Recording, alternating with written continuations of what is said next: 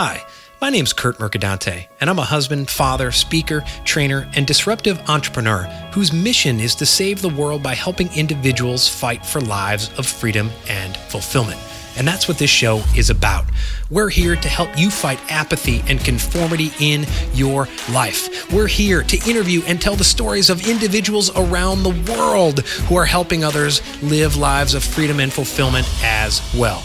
This is the Freedom Club podcast and we're grateful you're here. So I am so grateful you are here today. And I wanted to let you know that today's episode is brought to you by my upcoming book, Five Pillars of the Freedom Lifestyle. It launches on September 24th, which as this podcast airs, it's a little over a week away. But guess what?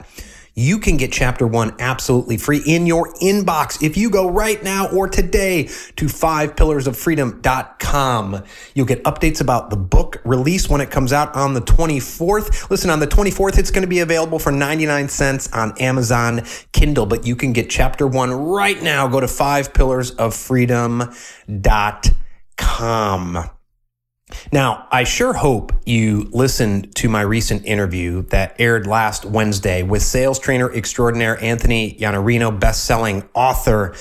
I've perhaps gotten more positive, thoughtful feedback on that episode of that conversation with Anthony than I have for any episode I've had over the last year and a half plus. And so today, I'm going to play a special clip from that full conversation, a clip about which I'm getting most of the feedback. And that is the portion of our conversation in which Anthony and I discuss the commitment to change. You see, Anthony is a sales expert and he wrote a book about the sales close. And it's a lot different what a lot of people would expect because a lot of people, when they hear sales or they certainly hear closing, they think of Alec Baldwin from Glengarry, Glen Ross, coffee is for closers and all that stuff. Maybe it has a bad con- connotation or that sales and closing is just about brute strength. Well, Anthony just demolishes that belief. And he talks about the fact that there are 10 commitments you have to gain to win the sale. One of those commitments is the commitment to change. And as a trainer and a speaker who helps people make fundamental change in their lives and in their businesses, that's the commitment that is so fascinating to me. And so Anthony and I delve into that commitment in more detail. Again, I've been getting great feedback, thoughtful feedback, not only about our full conversation, but specifically about our discussion about the commitment to change. So here's that conversation now. Again, this is a clip of my full conversation with Anthony Iannarino about the commitment to change.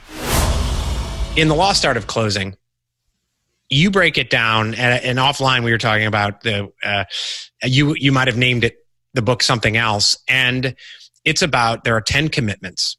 And along the sales process, there are various commitments that you obtain in order to close down the line. Speaking about the drift, and as someone who has coached and had to try to pull people out of the lake while they're drifting along, one of them is a commitment to change. And that to me is always the most, uh, for right or wrong, the most fascinating one because um, in their heart of hearts, they can know they have to change, but they're like, you know, it's like if you want to move and you're like, I really don't like my house, but oh my gosh, I really want that house, but I got to move. And then I got to fill out paperwork and I got to get a realtor and then we got to pack and then we got to, you know, all this stuff.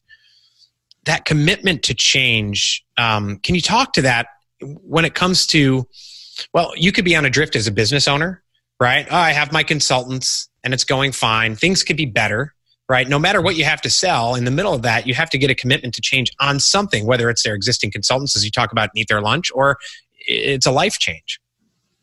It's um, it's a country song, I think, that goes something like "Everybody wants to go to heaven, nobody wants to die," and, uh, and the one precedes the other and and so you you have to look at it that way is that like if you want the better result you you have to give up uh, what you're doing now to do something different. That's true for everyone, and I would even say it because of the audience that I'm talking to here. And we're we're not talking a lot about sales, but all this is about sales. So because because right. it is, and if they don't know that, at some point it will flash on. You'll go, wait a second, okay.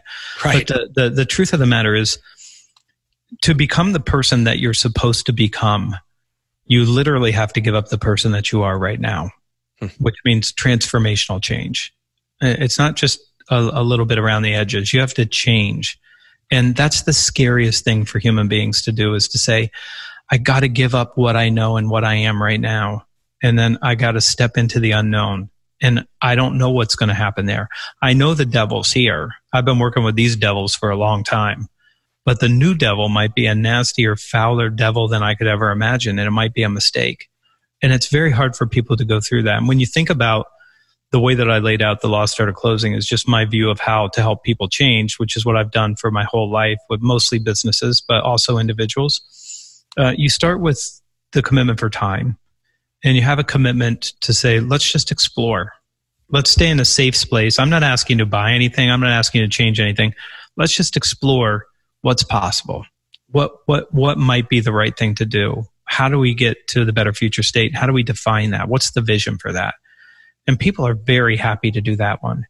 And then you say, okay, Curt, I got a great vision. I understand where you want to go. This is the change we need to make. And then you're like, oh man, that's going to be hard. I didn't, I, I didn't, you know, I didn't want to get there. But then you say, listen, we don't have to do it now, but let's just collaborate. Let's just collaborate on what are some of the things that you might do. People feel better when they're in that part of the conversation. And you may have to work on them for a little while to get them to go, yep, it's time for me to change. It may take time. It may take a lot of conversation. In the book, there's 10 commitments. The ninth one is when you ask for business. The 10th one is when you execute. But up until that point, there's things like reviewing. Do we have this right? And then let's make sure we resolve all your concerns so you can step safely into the future knowing when things go wrong, this is how we're going to handle them together. But when you think about that, that's just the way that human beings want to go through a process. Like, I need some time. I need to do these things. I need to collaborate with you. I need to get consensus. The other people here have to agree. We have to review it and make sure it's right. And, and all those things, when you get that part done, things go a lot faster.